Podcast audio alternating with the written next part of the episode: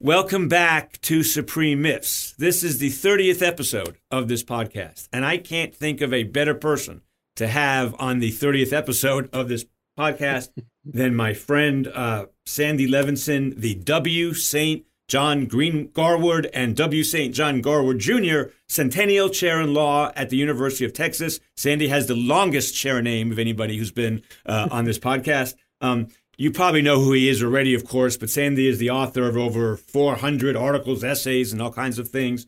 Uh, too many books to mention, including one of the most famous constitutional law case books.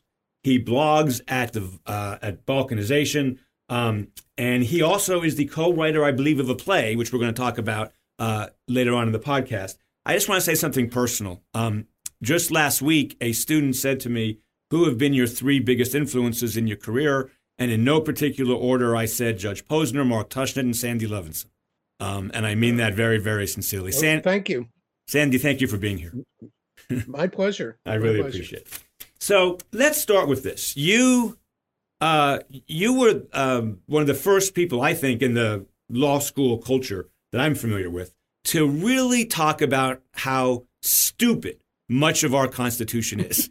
and you said this before Trump. This is not a reaction to Trump. This oh, yeah, is a, yeah, yeah.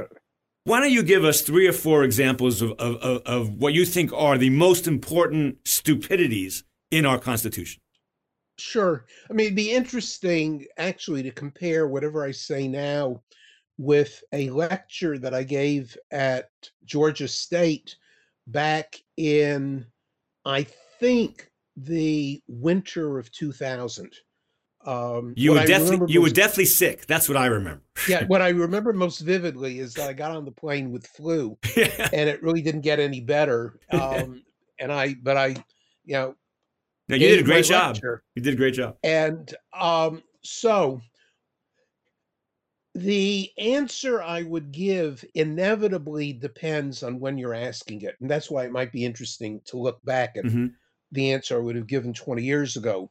Today, I think the stupidest features, not necessarily in rank order, but the first, I'll give you four.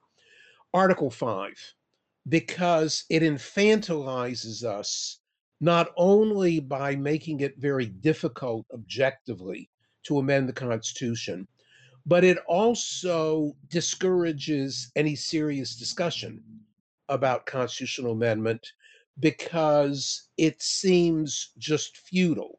You know, we live lives of scarcity in terms of time, money, and energy. And why would you put that into a serious campaign for constitutional amendment um, if you thought it was going to fail? It's really as simple as that. And I would contrast this with almost any of the state constitutions. And one of the things that's probably truer now than 20 years ago is that I am much more interested in state constitutions than I used to be as part of a general interest in comparative constitutionalism. And it's really important to realize that American state constitutions are really quite different from the national constitution. And one of my aspirations is to get students to argue with one another about whether the Georgia Constitution or Texas Constitution is better or worse in some particular feature Mhm. than the US Constitution. And I think that all of the US state constitutions are better than the US Constitution in terms of constitutional amendment. So that's one. Two, because of what's happened in the last 20 years, well, what's happened really in the last two years, I have really grown to loathe the impeachment clause Hmm. because it is clearly inoperative.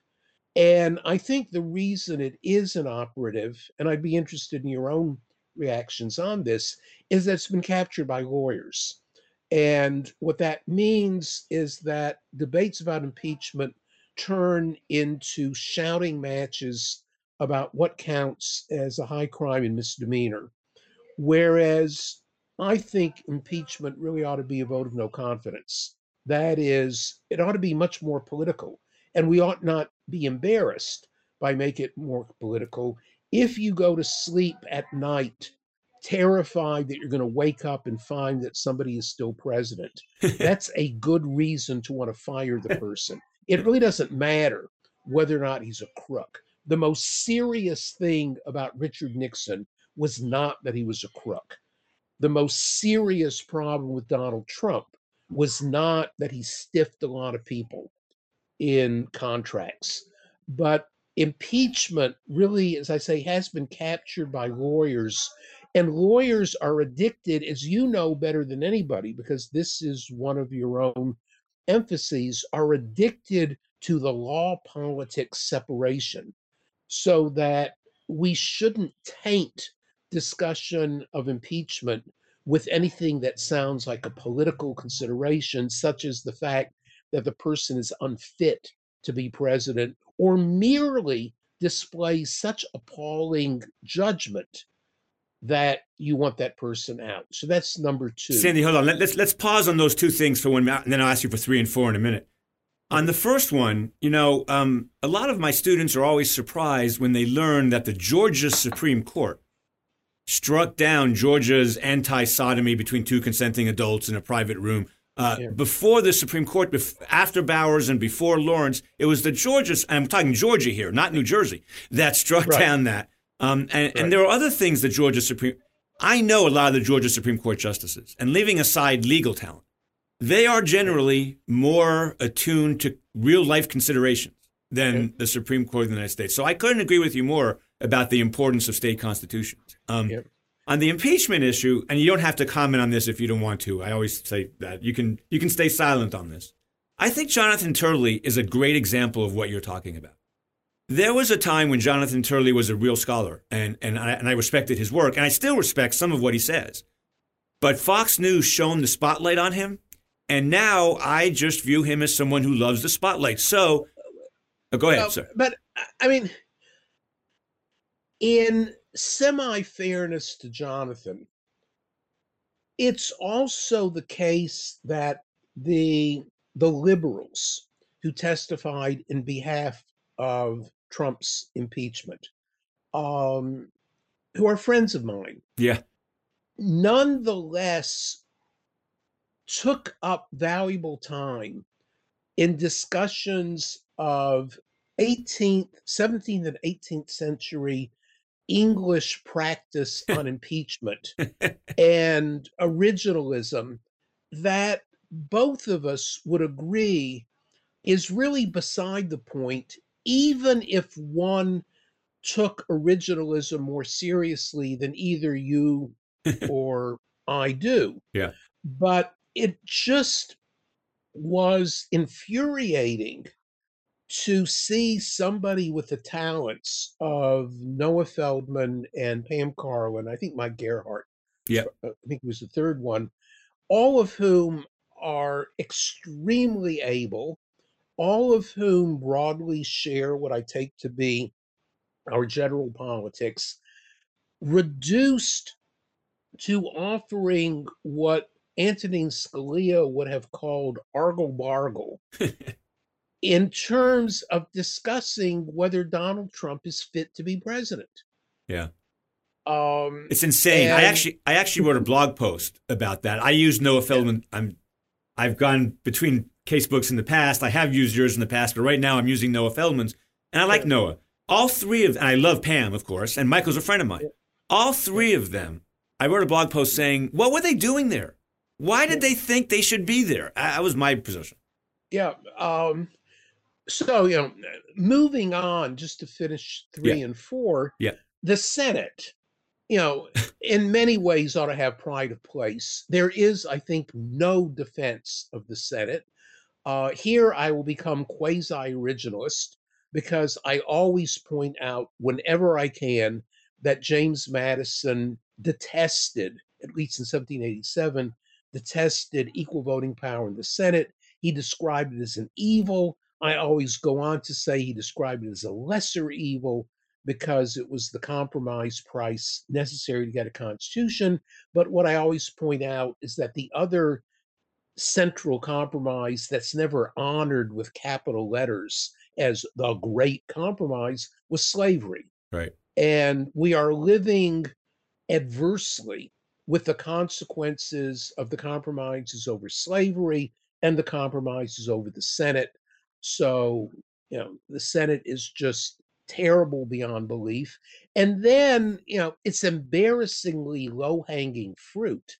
But the Electoral College always deserves to be listed in, you know, the greatest none hits. Both of, you know, if I can add a fifth, because I'm sure both of us agree, um, is life tenure, especially on the Supreme Court. I'm much more agnostic about life tenure on federal courts in general, but I think that it is an idea whose time has long since um, gone in terms of being defensible. Yeah. Um, on the life tenure point, of course, you know, I agree with you 100% on that. I, I was thinking about Justice Breyer today because he gave a talk yesterday at Harvard.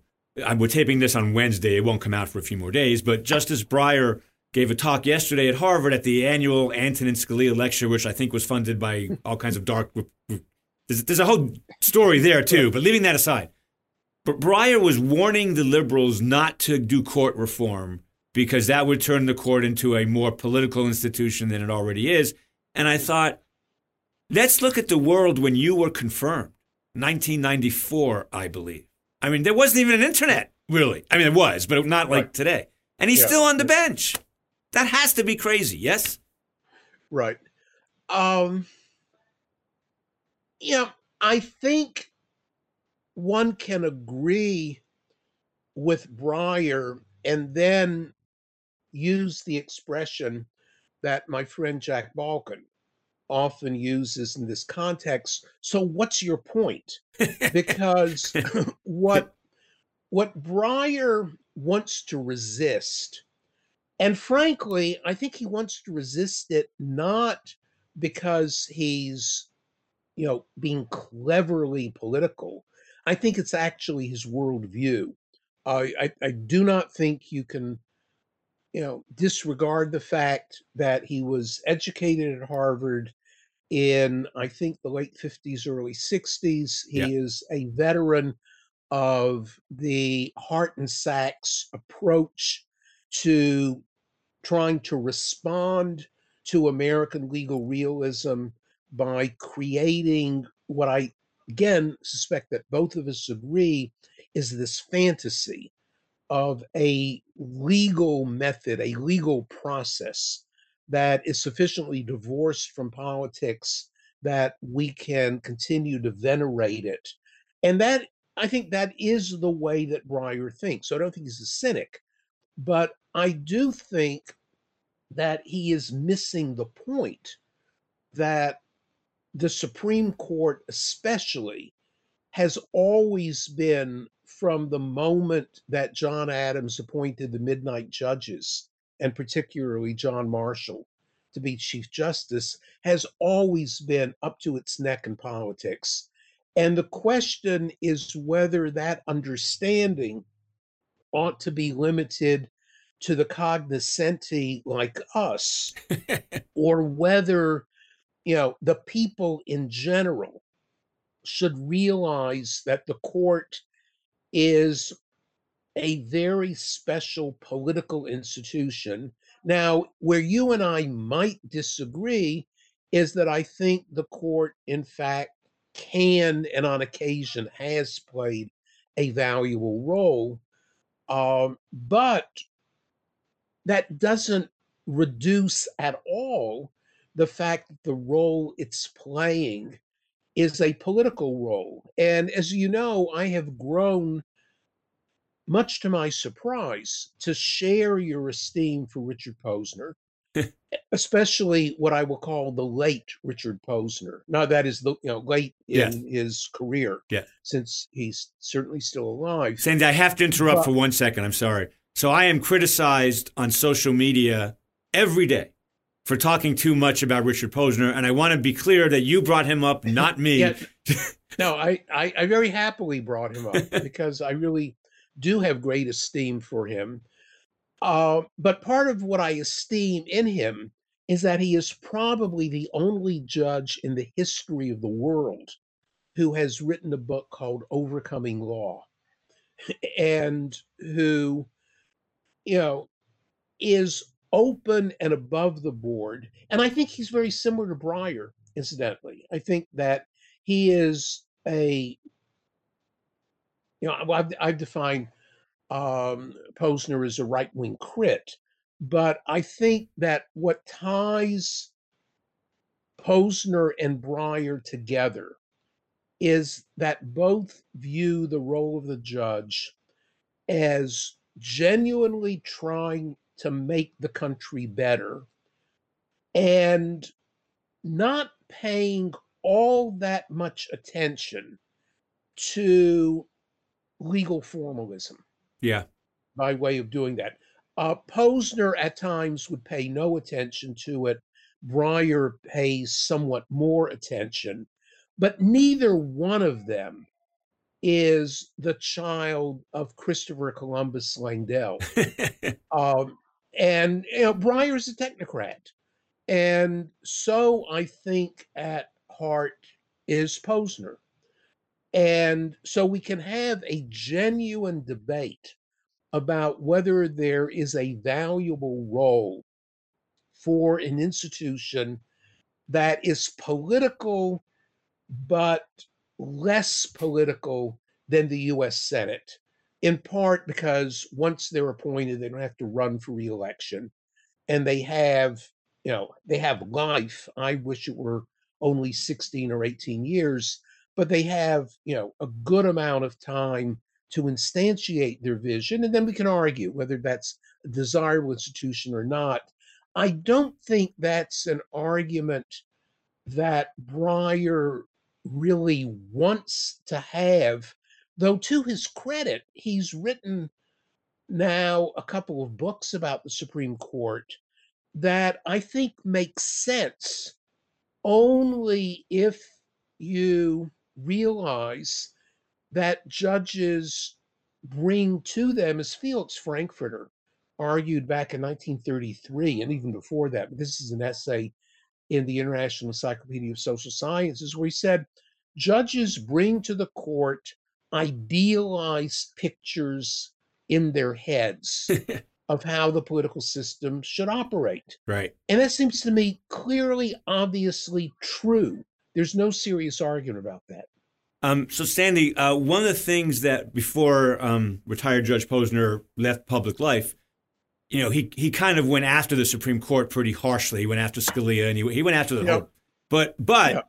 he never went after Breyer, and he told me that Breyer was his on many occasions that of the, of the current court that he thought Breyer was a his favorite and b maybe the smartest.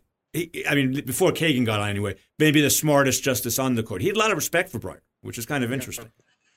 You know, smartness is interesting in this context because, um, you know, one of the banes of legal education is how we define smartness, what Yeah. grades are based on, what law reviews look like. So, you know, I don't know how smart Breyer is. I'm sure he is very smart. Um, I think that actually most of the justices are very smart. I have no reason actually to believe that Clarence Thomas isn't very smart. I think that partly by his own disastrous decision to portray himself as a fool in his confirmation he- hearing. So he said, Well, I've never talked about Roe versus Wade, Yeah.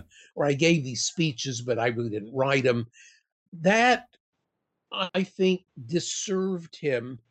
And I think that he is also the victim of a certain amount of racism in being dismissed. That being said, I wish he weren't on the court.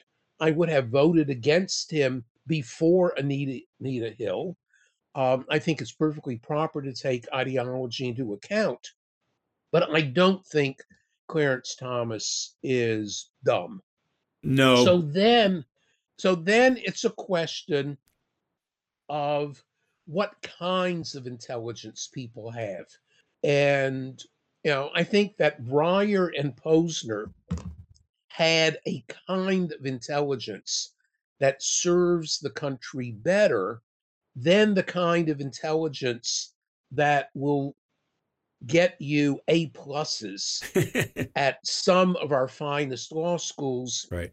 because you can case crunch in certain ways.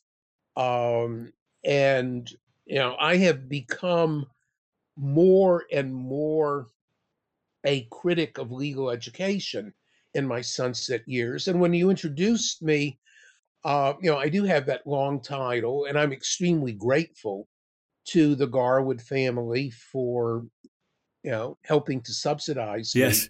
But I also increasingly emphasize that I also remember the government department at UT. And I would say that in my sunset years, I do identify at least as much as a political scientist, though I'm much better paid than almost all political scientists yeah. are, right? Um, than a law professor. Well, I think that's one of the reasons I've, I mean, one of the many reasons I've admired your work over the years because you come at this as much as a political scientist as a lawyer, and that I think I think that is when we're talking about the Supreme Court. I think it's really important. Can I tell you where I where, where Breyer lost me? And I mentioned this once before in a podcast. I forget with who.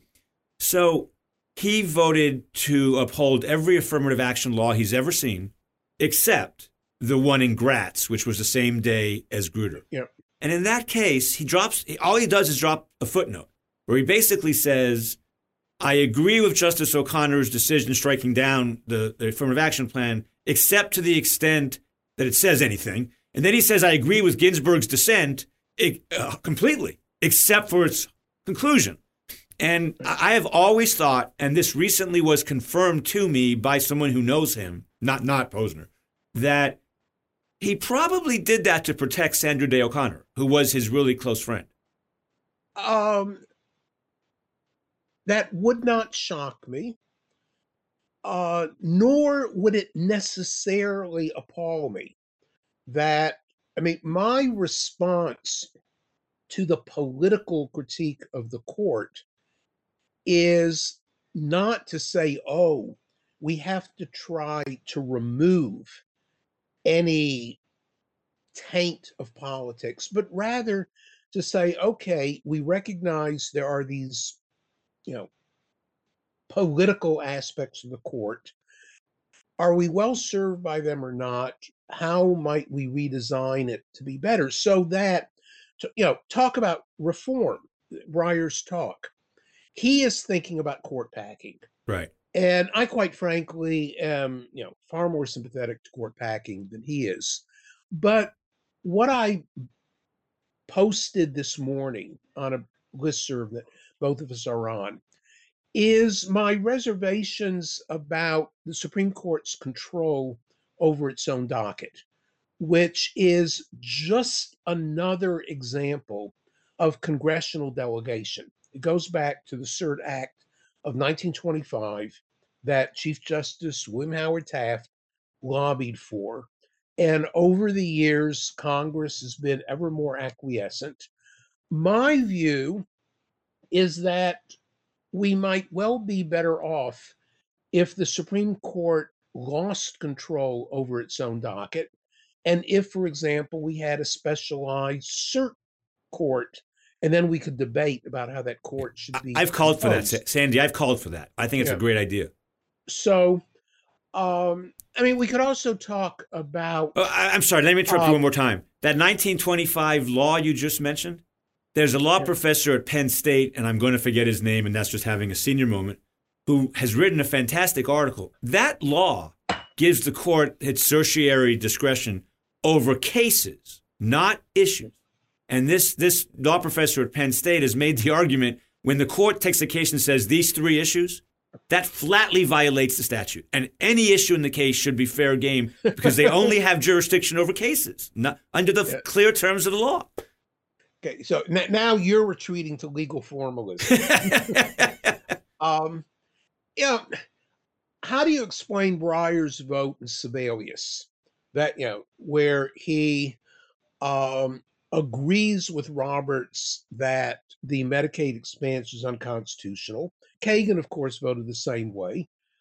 Um, one answer is I have no idea. No, we do, Sandy. We exactly know. We know, Sandy. Voted. I'm sorry. We now but, know. We now know. I mean, it, it, Roberts' biographer.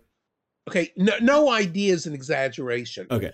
I I don't have dispositive evidence. Okay. Uh, and but it seems to me highly likely that Breyer and Kagan were playing the long game and might have simply underestimated the degree to which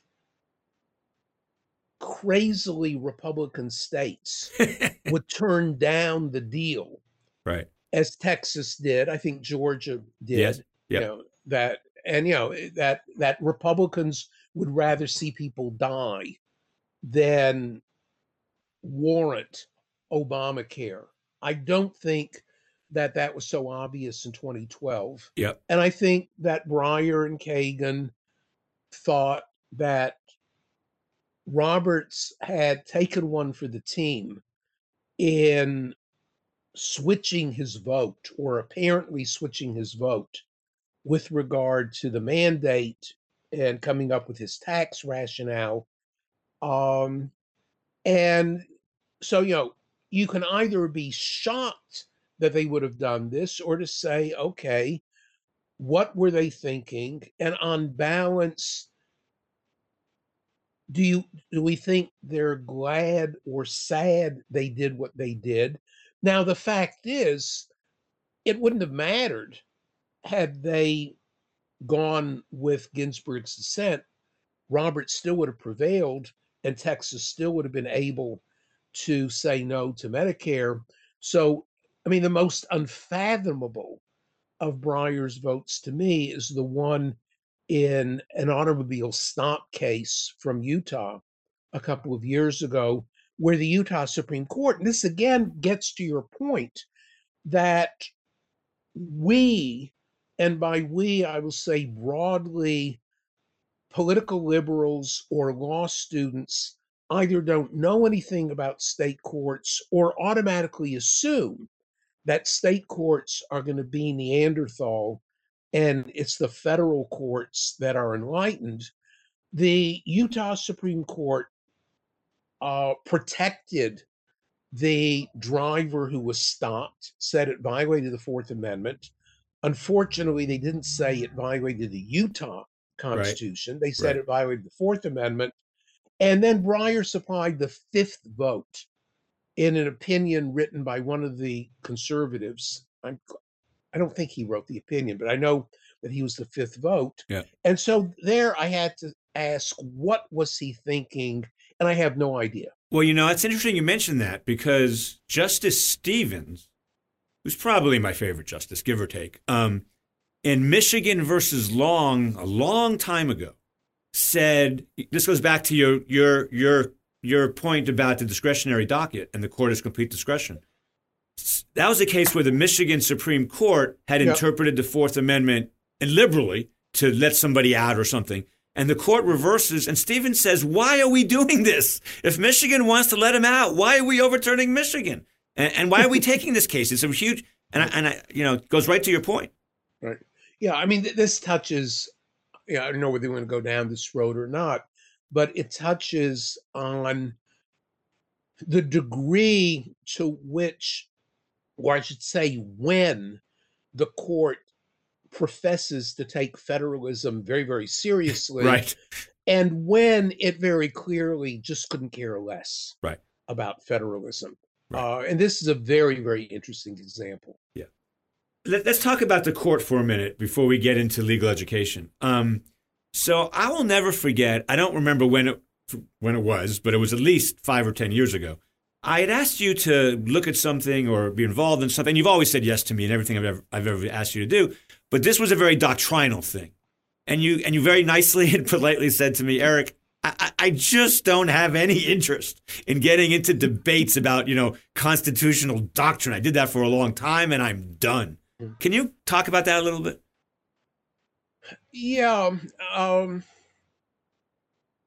you know, I think what you say is more or less true.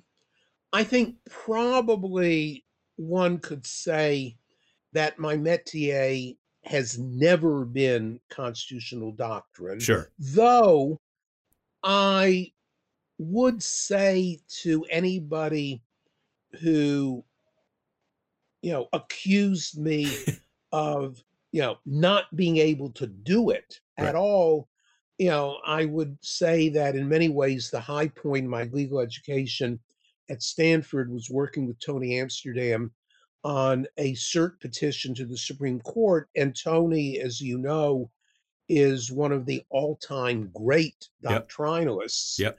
And and I certainly read every case I could get my hands on, and in you know a kind of struck by lightning fluke, I actually got a case that started out in the Princeton Traffic Court to the U.S. Supreme Court. Wow. And so I, I had my moment of arguing before the Supreme Court, and I wrote a highly doctrinal brief. And so I think I can do. Oh, and I wasn't suggesting you can't do it. I was suggesting no, you don't no, want to do it. But but but I would also say, and more to the point of your question, it's not something that I find compelling as a use of my increasingly scarce time. yeah. I think that one of the reasons, to be perfectly blunt, is that in my old age, I want to read first rate or even second rate stuff. And most of what the Supreme Court is doing is third or fourth rate Yeah. partly because the opinions are written by law clerks who have been trained at our nation's finest law schools to do case crunching and nothing else. Partly because, especially majority opinions, are horses designed by a committee and so they almost inevitably will come out looking like camels. And so you wonder, well, does this really make sense? And the answer is no, but it was the price of getting a fifth vote. Right. So, you know, to take Scalia's opinion in Heller, for example, of which I'm not a fan for many reasons, though I think the result was right. Um, but Scalia simply announces as an ipse dixit that every existing national law restricting firearms is constitutional. He doesn't give you the slightest clue as to why that's the case, other than actually, doesn't give you the clue. The externalist suspicion is that it was necessary to get Anthony Kennedy's fifth vote Right. um, and a vote for the majority opinion rather than a patented concurring opinion by Kennedy, as in parents involved, that makes no sense. But it does have the virtue of stripping Robert's opinion of the status it would have had had it been a majority opinion instead of, I think, merely a plurality opinion for four. Um, I think Obergef- I think Obergefell is the same. I think the oh, liberals. Obergefell, yeah, oh, yeah, I that it is from one perspective inexplicable how Kagan and Sotomayor could have signed on to that opinion because I teach Kennedy's opinion as a truly Catholic opinion Yep. that argues basically that if you don't have the discipline to be a monk or a nun, then you must be married in order to have a fulfilled life. or, or you will, or, the line is you will call out into the darkness and nobody will answer. Exactly. And I don't believe that is Sotomayor's or Kagan's view of themselves. I think that the decision rule for them was whatever Tony wants, Tony gets. yes. And I don't have any hesitation in were I to teach Obergefell, and I no longer teach introductory common law, I would have no hesitation in saying that. Um, and for that matter, in defending it, that better to have Obergefell, even as a majority opinion, even if it doesn't make much sense in a number of ways, than to have Kennedy's opinion as only a plurality opinion, and then you know the need for these concurring opinions to get to number five. Either either Kagan or Ginsburg said that after the fact. They kind of they yeah. they gave an one of them gave an interview and pretty much said we decided one unified decision even if we right. don't agree with every sentence, would be better. Right. So, you know, right. um, Sandy, I, mean, I want to ask you a very selfish question. Um, many years ago, 2013, I think, um, you were very kind to be on a panel on my book, Supreme Myths Why the Supreme Court is Not a Court, um, in Hawaii, actually. it was fun yes, to be in. Yes. and and one of the things you said at, at that um, panel, I, I want to ask you about today because it's been it's been eight years now. You said to me, um, you didn't really have an issue with my descriptive account. Where you did disagree with me um, was that the Supreme Court was in any way that, serious different than other uh, state Supreme Courts or appellate judges where there's no precedent in how they handle legal issues. And I responded, I don't agree with that. I think a perfect storm of events has made the Supreme Court a unique political institution, legal institution in the world uh, for a lot of reasons. Do you still think that the court is not really that different than those other courts? Um,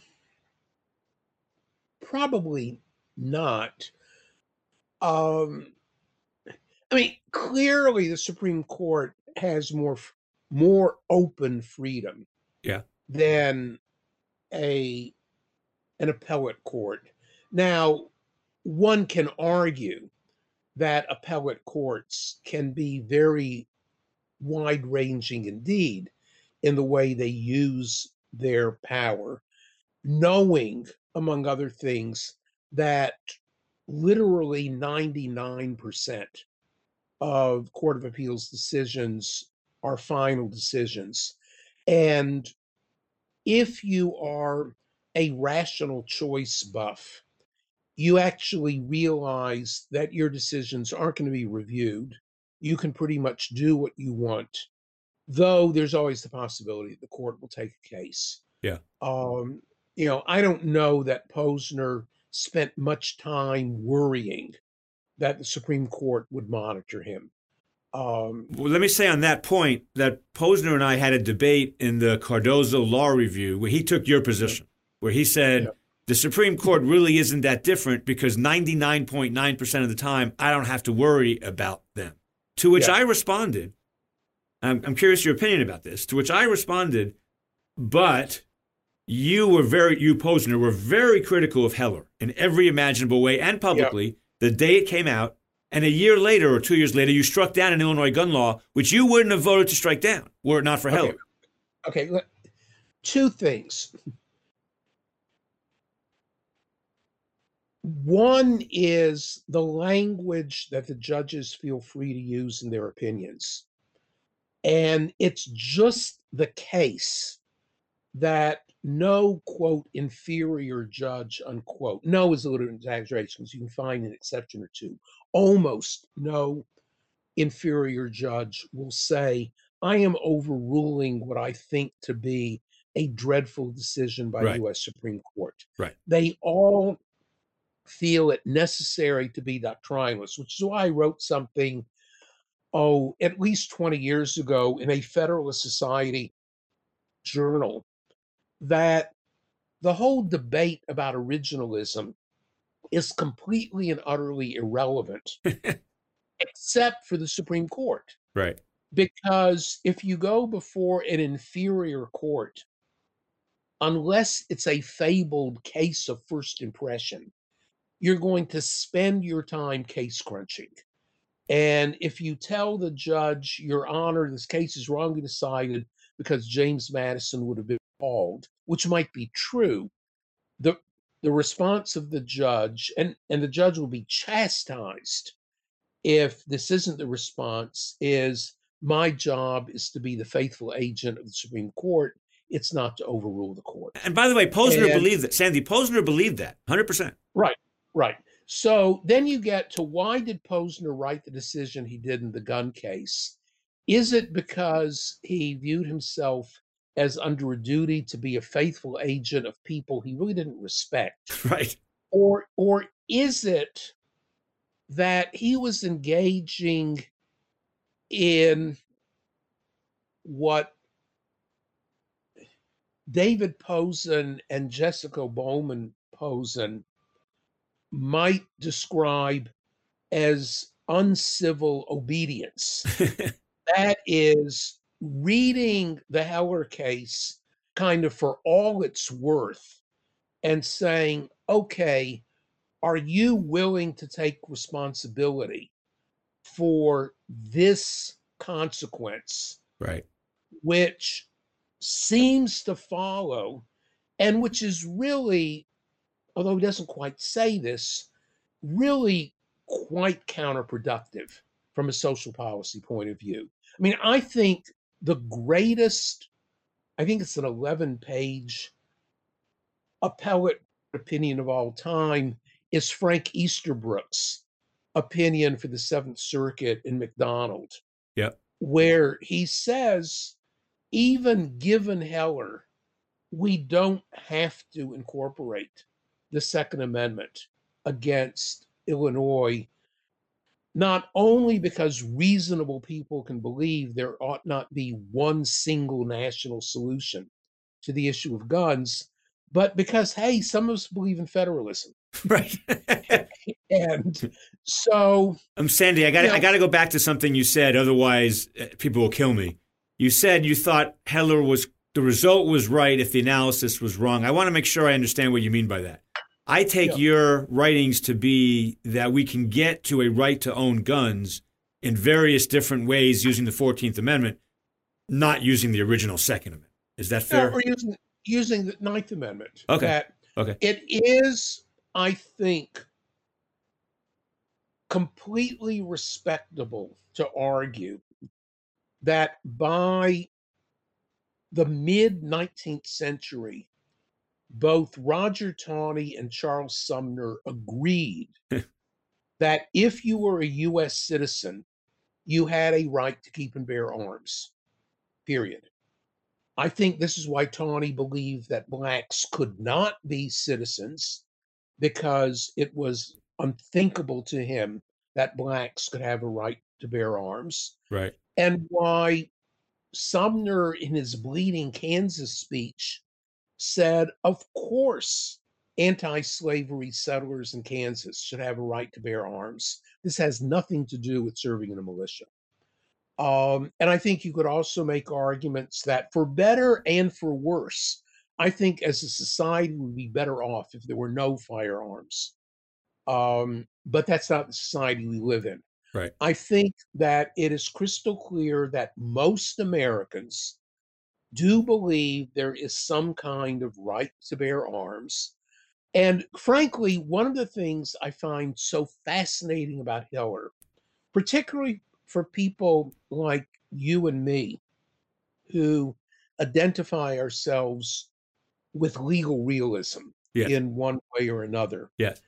that if the question self consciously before the judges had been, what will serve the interests of my party? Then Heller would have come out the other way. Right. That is, the Republicans would have realized that it's a winning issue for the Republican Party to say, we protect guns, and these liberal Democrats really do want to take your guns away, which a lot of liberal Democrats do. On the other hand, the liberals who dissented would have said, look, we have this once in a lifetime candidate named Barack Obama who, you know, might actually become president. But he's never, ever going to become president if he has to spend all of his time explaining either why he agrees that if the legislatures want to, they can take away your gun rights, or that we, the court, got it wrong. But no, what you had was the Republicans giving Obama the great gift of taking guns out of the 2008 political campaign and allowing him to win. Now, you know, obviously that's an oversimplified analysis, but I think what it points to, and I don't think this disconfirms realism, but it disconfirms a certain crassly political form of realism, where realism sometimes is described as what Jack Balkin and I called low politics. What will help my political party tomorrow? It's not that I think the Supreme Court never thinks that way, but I think they almost never think that way.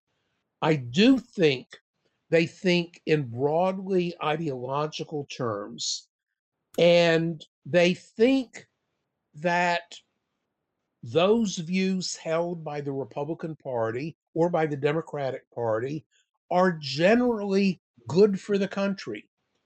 Um, I would also offer the same distinction between high politics and low politics with regard to racial gerrymandering. I think it is very, very clear that racial gerrymandering, by and large, is a gift to the Republican Party.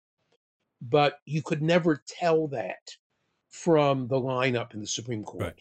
Go, going back to Heller for a minute. So, um, unlike political scientists, um, I, I, do not. My realism is not really based on partisanship. I mean, it's it's more that now than it ever was, but it's not. M- my view is they're human beings who make all things considered decisions, of which partisan politics sometimes Shelby County versus Holder sometimes plays a role and sometimes doesn't. But as to Heller, I think there's a. My mom was. A, my mother was a therapist, and I found it very useful to talk to her about the patterns of Supreme Court justices because she had some insights that were very interesting. One of which, for the Obamacare case, was Justice Roberts was tired of it being Justice Kennedy's court. And I think that's really true. I think, no, I really do. I think that's a big part of that there. But as to Heller, uh, and my mother was a feminist, so if that disclaimer, I, I think, I think if without Roe, there's no Heller. I, I think there was an emotional need for Scalia, certainly, and maybe some of the others. This is our Roe. If you're going to make, if you're going to put Roe on us, we're going to do this to you, regardless of how it plays out politically for the Republican or Democratic Party. Um, I, I do think there's a part, there's a part of that there. I, I think you may disagree, but I think there's a part of because they are what people. My biggest complaint about literature on the Supreme Court, and this is true. This is as true of political scientists, I think, as as law professors. They're human beings. They're flawed. You know, they do things because of sure. feeling. Yeah, but eh, maybe "but" is the wrong way to begin it. One of the attributes of American exceptionalism is judicial biography. Yeah. There has never been a biography written of any member of the German Constitutional Court, even though it's probably, in many ways, the most important and influential constitutional court, except maybe for the US Supreme Court in the world. Um, and so, you know, it might be worth your inviting sometime a specialist on comparative law or particularly German law and the rule of law tradition in Germany that allows the court by and large to come up with unanimous decisions where people across the political spectrum respect the judges, who incidentally serve limited terms, and where the decisions are thought to be, in some meaningful sense, the products of legal analysis rather than politics Right. dressed up Right. in Right. legal analysis. Right. On the other hand, you know, the last time was at the Supreme Court building, uh, which was actually December of 2019 before the lockdown. Uh, if you go into the gift shop, you find an entire stand of books devoted to Ruth Ginsburg, Right. all ages. Right. That is crazy. Yes. Um, but you know, I was for a course I'm giving this term on constitutional design, comparative constitutional design, um, reading a very interesting essay um, on presidentialism. Um, and there's a discussion of Latin American presidentialism and caudilloism. And the offhand comment, which I underlined and in fact wrote down on my computer, that in Latin America, presidentialism and caudilloism leads to political history being biographical. That forget about presidents who are really confined by the Constitution, who are merely Whiggish, faithful executors of the law. you know, the, the highest of all bureaucrats, but nonetheless, they're merely bureaucrats. And why would you necessarily find them particularly interesting? You find caudillos interesting because they had, to put it mildly, very capacious understandings of their positions. Constitutions weren't all that important to them. And so I started thinking, and I wrote in the margin, well, what about the American predilection for judicial biographies? And I, you know, there are already, I think now, at least three or four biographies of Scalia. I assume there will be more. I think there are a couple of on Kennedy. Um, you know, Ginsburg O'Connor. has now promote. Yeah. Why do we do this? because from one perspective, judges should be like David Souter, really uninteresting, viewing themselves as faithful servants of the law and nothing else. Yep. So I- that Yep. unless you're a legal academic, you probably don't even remember David Souter's name. and I don't know. I mean, I'm sure there's at least one PhD dissertation on Souter because he was on the court for 20 years.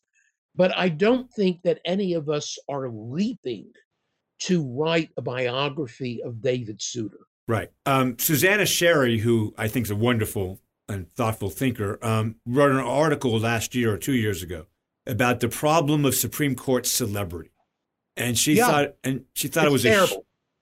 The article was terrible, or the celebrity is terrible. the celebrity's terrible. Yeah, yeah, yeah. No, that that Antonin Scalia fundamentally rewrote the job description of what it meant to be a Supreme Court justice. And when you come back to politics, he came to the correct conclusion that almost nobody reads Supreme Court opinions right, except lawyers and legal academics. Lawyers interested in very specific areas and law students. and legal and legal academics who teach this stuff.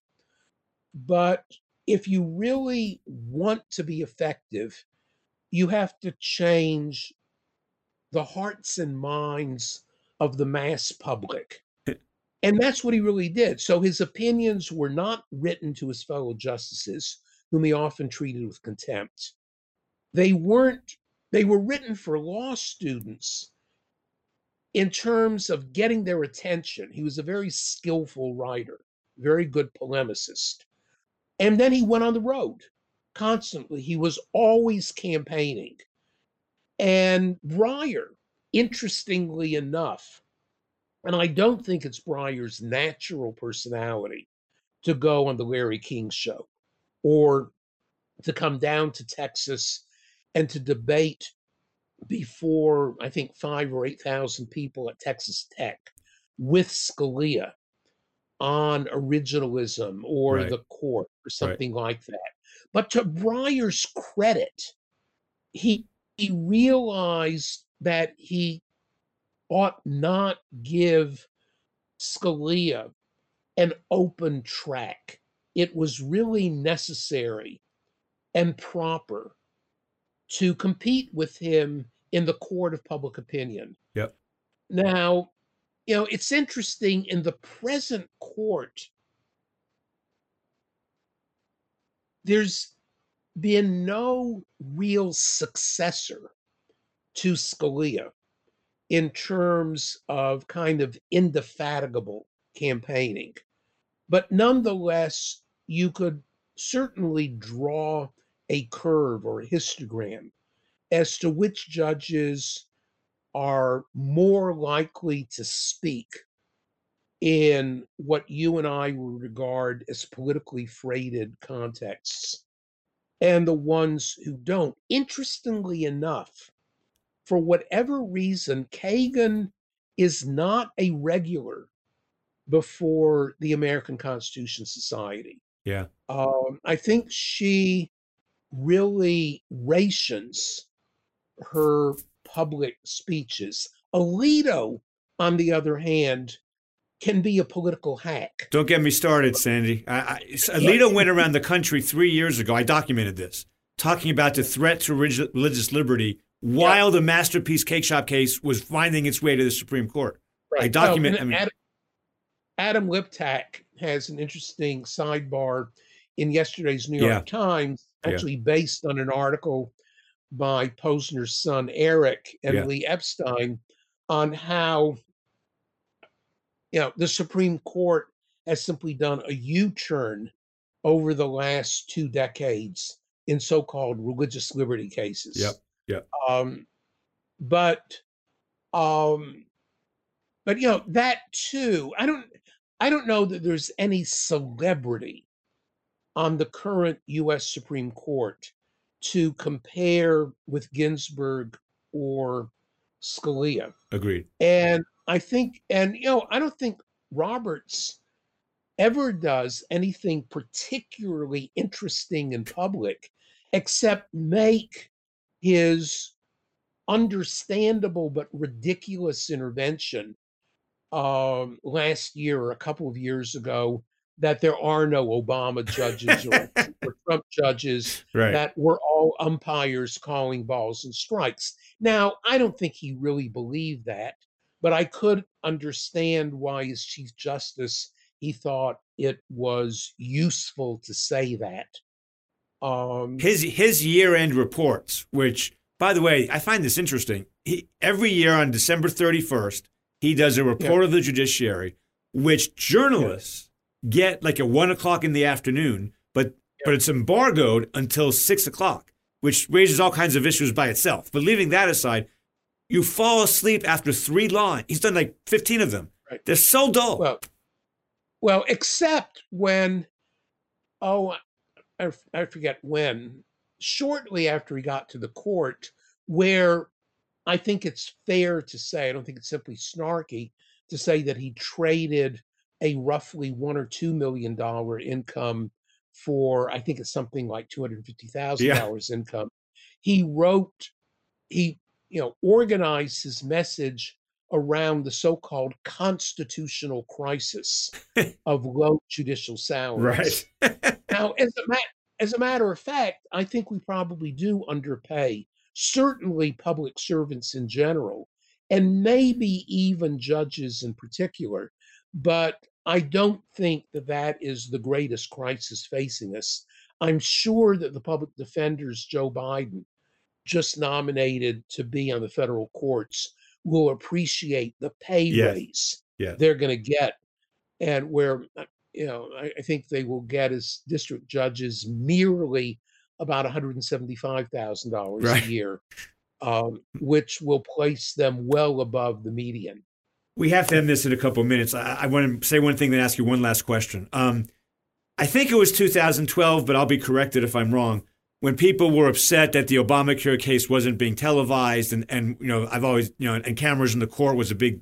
And Roberts wrote a year-end report talking about pneumatic tubes and how we, we, we, we, it's our job to go slowly and it's our job to, and he gave a whole history of pneumatic tubes. And I was like, are you kidding me? All right, uh, Sandy, one last question because we've gone over anyway. Um, just give me five minutes on the play you wrote, how that came to be. It's now a movie on, on Amazon. And it's not a play that I wrote. Okay. That, I know, it's very, very important. Heidi Schreck wrote it. Okay. Uh, what the Constitution means to me. Yeah.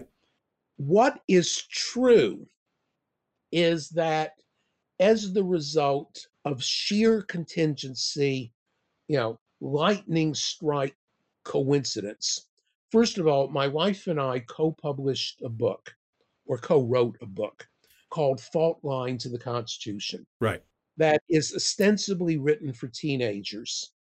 But I always point out that it's fine with me if grandparents, parents, aunts and uncles, and everybody else reads it as well because it really lays out in what I think, because my wife is a very talented writer, far more so than I am, lays out in very accessible ways problems in the US Constitution. So that in fact, I have assigned the book to Yale Law Schools. And I think the book worked. And it's also available. This is the commercial. Okay. It's also available in a graphic novel version that was published last year. So at NYU Law School in 2017, just after the first edition of our book came out, uh, Maeva Marcus organized an event for social studies teachers in New York and Connecticut to spend the day talking about the book and how it might be integrated into the teaching of about the American Constitution because as you know I think legal education I think it's pathological. We grotesquely overemphasize the importance of rights provisions right. and pay almost no attention to structural provisions because the structural provisions that are most important are never litigated. Right. So as far as well, legal education is concerned, the structural provisions may as well not exist. So there we were at NYU. Heidi was there because at that time she was writing her play, somehow or other had heard about this program and decided to attend. And everybody in attendance got a free copy of the book.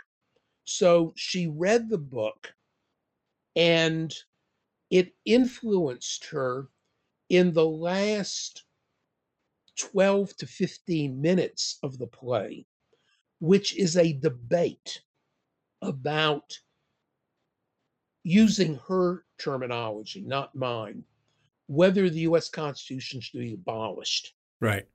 I, I would settle for being for radically reformed.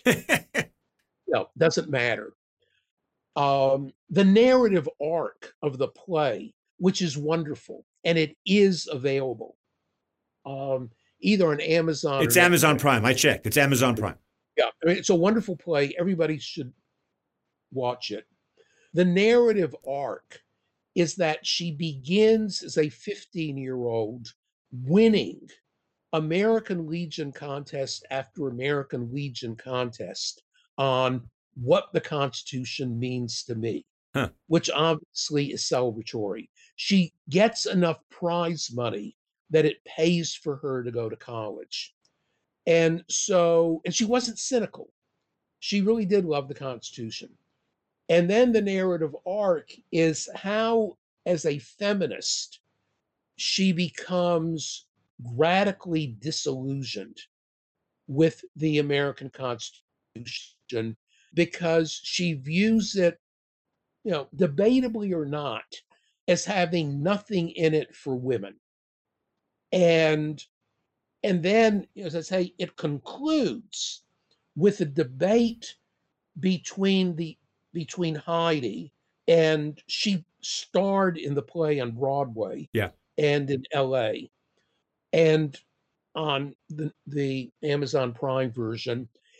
And a 15 year old phenomenally good debater. Now, there are different 15 or 16 year old phenomenally good debaters who play that role.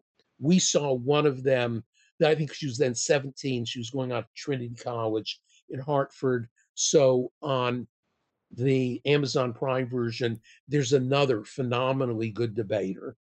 What they do is to pick a number from a hat each night as to who debates abolish it or keep it. Huh. And it really is very interesting. And so she drew on our book for some of the reasons. In addition, I mean, interestingly enough, our book brings up the issue of women's rights in a specific chapter on Article 5 and the near impossibility of amending the Constitution. So the heroine, and I certainly use that in quotes, of that particular chapter is Phyllis Schlafly. Of course. Right. Because, you know, she figured out that with a lot of skillful political organization, she could prevent the ERA from happening because the ER because Article 5 gives unconscionable advantage to those playing defense in the game of constitutional amendment. And you know, we indicate that the ERA had majority support. My own view is that I wish the ERA were in the Constitution, but also, quite frankly, that if you are a lawyer with a capital L, it doesn't matter that much one way or the other because you can get wherever you want to go through the 14th Amendment. Yeah. Full I- stop. yeah. So, but I will you know, say that but- that no, Noah Feldman says in his casebook, I have not confirmed this, that we're the only Western country in the world with a constitution that doesn't have a provision for equal rights. Sure, sure, and we ought to. We're the only constitution now in the Western world, or any constitution written since 1945, that doesn't include medical care or Right. education. Right. Um, Right. So, I mean, I'm not opposed to the ERA, and you know, I share Heidi's dismay that Phyllis Schlafly was able to prevent it because of this really dreadful and indefensible aspect of the U.S. Constitution called Article 5. But she gets the credit for the play. Okay. Cyn- Cynthia and I are really, really pleased that she happened to be in Washington Square that day in October. And what that led to is that she wrote a great blurb for the second edition of our book that came out in 2019. And Cynthia and I got the opportunity to do a talk back on Broadway Oh, that's awesome. in May of 2019 yeah. following one of the productions. So I've argued a case before the US Supreme Court and I've been on Broadway. what more can one ask? Well, I just I, I just want to say that we started with Article Five. Um, we're ending with Article Five, which is a good thing Yep. to do. And I do want to say, Sandy, uh, in, in all seriousness, that your voice, um, really, for my entire career, which is 30 years, your voice has been really important. And I want you to keep at it and keep doing these things and keep shaking things up um, because I really think you've made a difference. I, I say this seriously. You've made a big difference to me and a lot of the 60 year olds. You know, was one generation behind you, behind you, kids, and uh, you're you're you're very kind. It's true. And It's know, true. I, I I hope that some of it is true. Um, it is. but I've certainly enjoyed you know being here Well, and wish we could go on forever. Yeah, thank you so much. Me too. I wish we could too. Thank you so much, Sandy. And after COVID is over, we'll see each other at some point. yes, I look forward to that. Thank you very Good. much.